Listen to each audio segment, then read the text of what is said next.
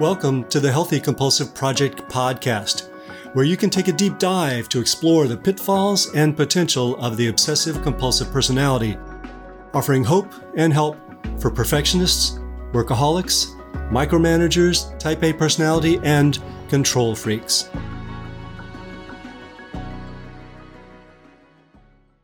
So, this is episode 17 of the Healthy Compulsive Project podcast and this is the first of four episodes in which I'll be exploring the potential and pitfalls of the four types of obsessive compulsive personality. My plan is to post these every other week, alternating with other subjects, so you might want to subscribe so you don't miss any of them. You'll probably recognize yourself in one of these types, but more importantly, you may also see which positive aspects of the obsessive compulsive personality you may be missing out on. If you think this podcast might be helpful to others, please rate and review it. The compulsive teacher leader, bully or mentor? Key to becoming a healthier compulsive is identifying the type of obsessive compulsive personality that you inhabit most of the time. If you do start examining yourself, you may realize that you gravitate towards certain clusters of personality traits and behaviors within the larger cluster of obsessive compulsive personality traits. And that realization is good. People can be very different and still meet the DSM 5 criteria for obsessive compulsive personality disorder.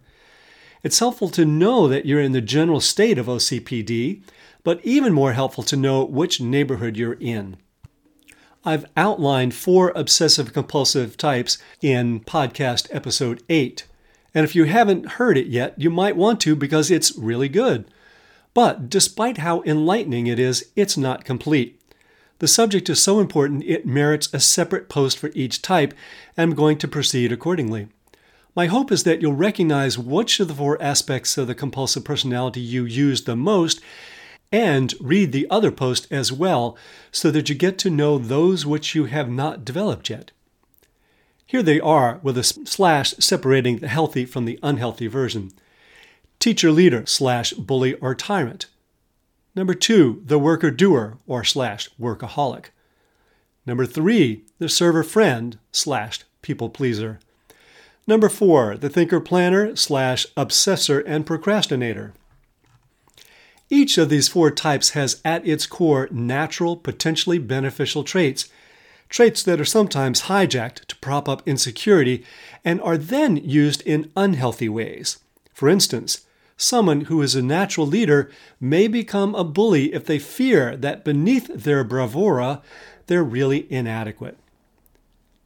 While there is overlap between each of these types, different types emphasize different aspects of the compulsive personality each using perfectionism and control to try to manage their world and their anxiety in their own way. Which type you usually inhabit may change over time and with circumstances. Ideally, someone with OCP examines themselves and integrates at least some aspects of each of the types, motivated not so much by insecurity, but by desire to achieve meaningful goals. Knowing which of the types you don't normally inhabit can give you a sense of what you need to cultivate to be healthier and more balanced. In the next four posts, I will go into more detail about the perils and possibilities of each of these types.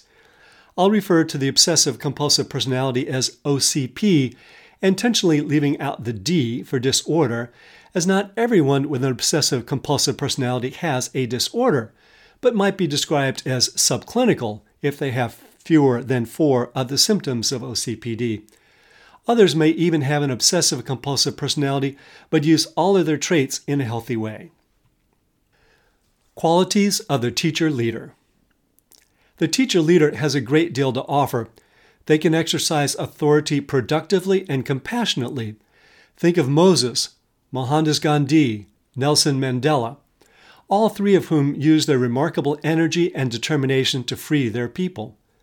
Healthy teacher leaders are typically decisive and are willing to take risks, which is not typical of most compulsives. They cultivate their opinions and share them. They can be centered in themselves, know what they want, and pursue it. They enlist their well developed sense of right and wrong for the benefit of the community and will take a strong stand when they need to.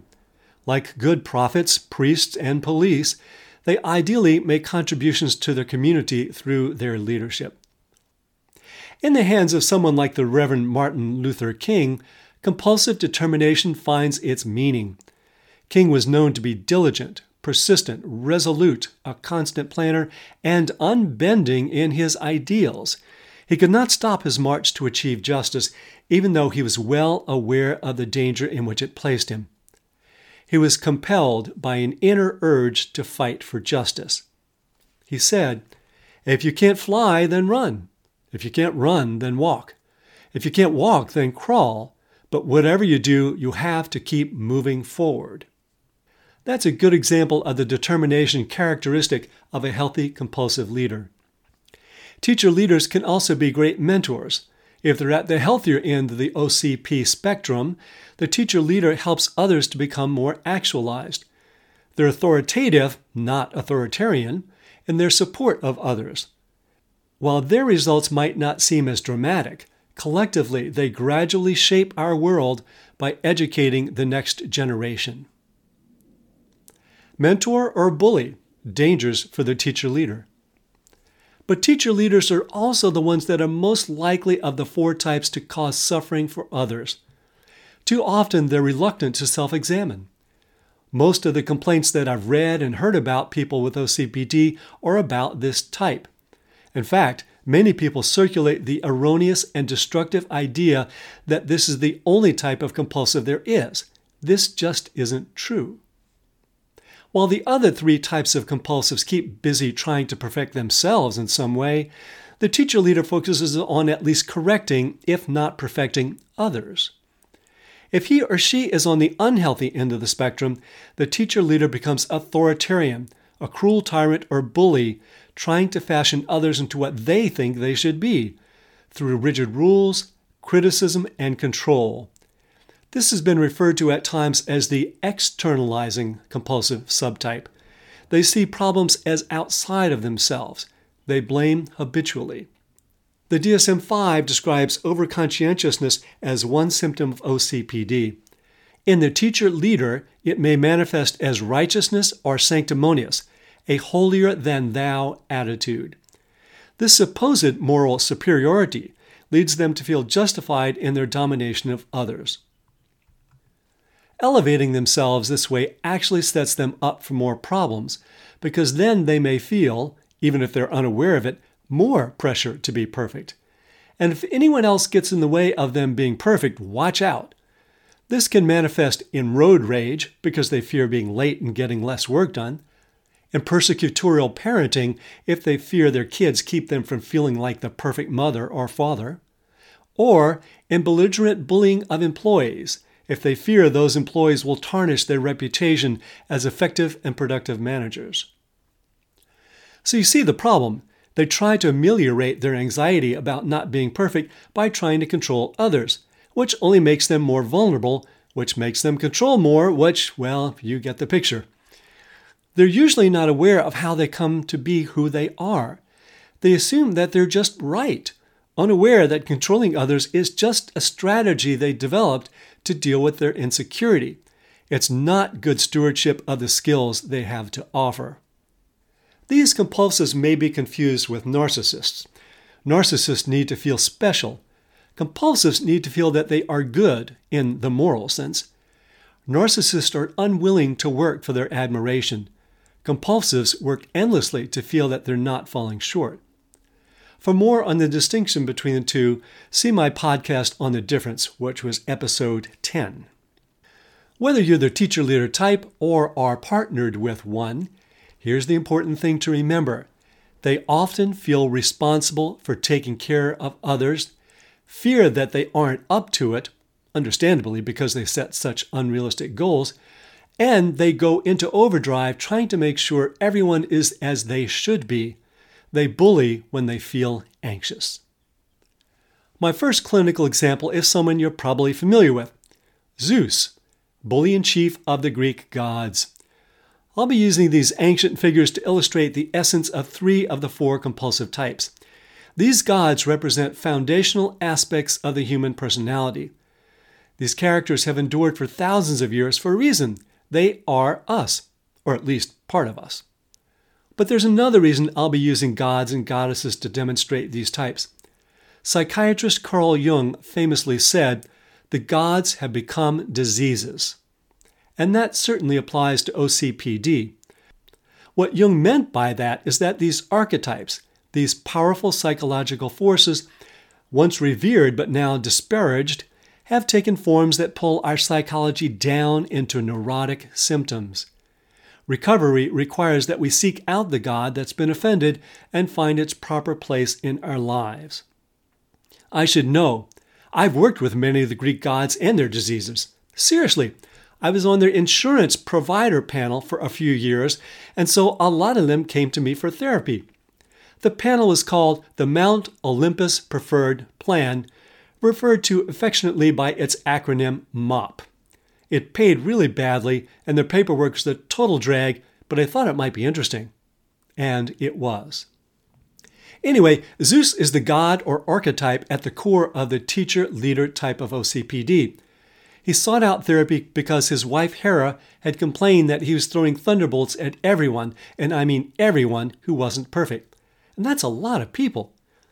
It was clear that this was getting to be a serious problem when he accidentally hit the guy delivering the wine, and they all had to go sober for 12 days.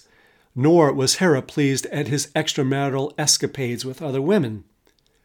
So he came to therapy, ostensibly, to get his wife off his case. But he eventually admitted that he was also upset that he couldn't control everything. He felt that he should be able to, and he wondered if I might be able to help with that. Zeus and I spoke about his frustration with how sloppy everyone else was and how difficult they made his job. Eventually, he was able to open up about the many affairs he had and to acknowledge that beneath his bravado, he was really pretty insecure. Something about all his children wanting to overthrow him and usurp his role. Talk about a control freak. He would literally eat his kids before losing any power to them. His peccadillos made him feel better for about 15 minutes, but then it was back to reality. Zeus was no easy client, but to make an epic story short, he eventually had to acknowledge the negative impact his control was having on himself, his marriage, and all of his parishioners. He had to recall the real purpose of his role as leader of Olympus and sort out what he was doing that was extraneous and noxious from that which was beneficial. No one expected him to control everything. Like many compulsives, he had an outsized sense of responsibility and misread what others expected of him.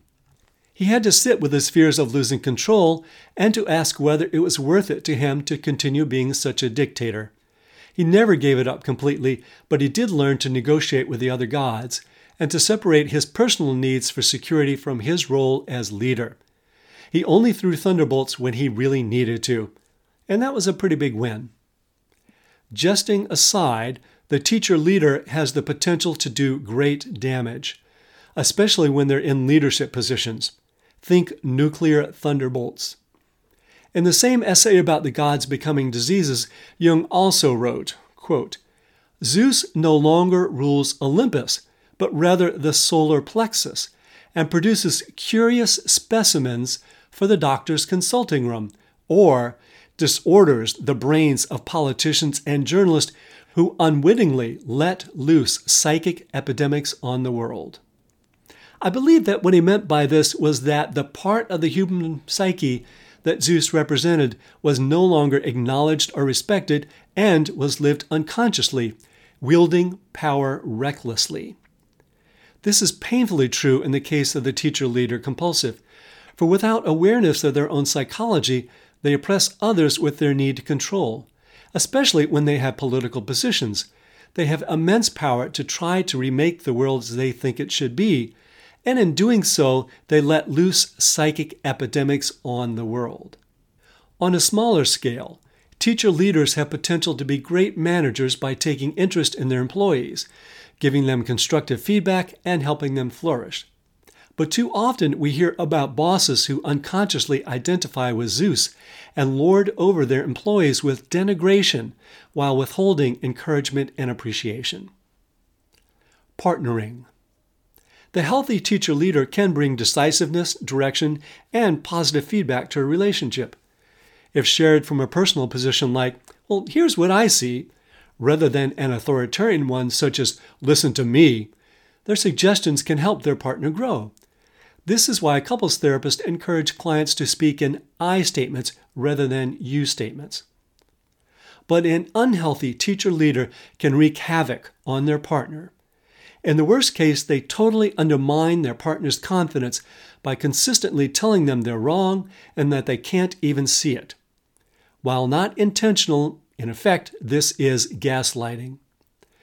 As I've explored in a previous series of posts, someone who is obsessive compulsive and enters a relationship thinking they're a rescuer can actually become a persecutor, and both end up feeling like victims. For more ideas about how to get along with someone who has OCPD, you can check out episode 4 of this podcast. Parenting.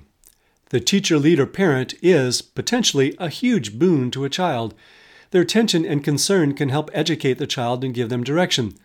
Again, this is best done from a personal, subjective perspective, such as I remember when I was failing math, I was totally lost and totally embarrassed. Here's how I handled it rather than dictating from above. Kids rarely look to their parents for teaching in the formal professorial sense.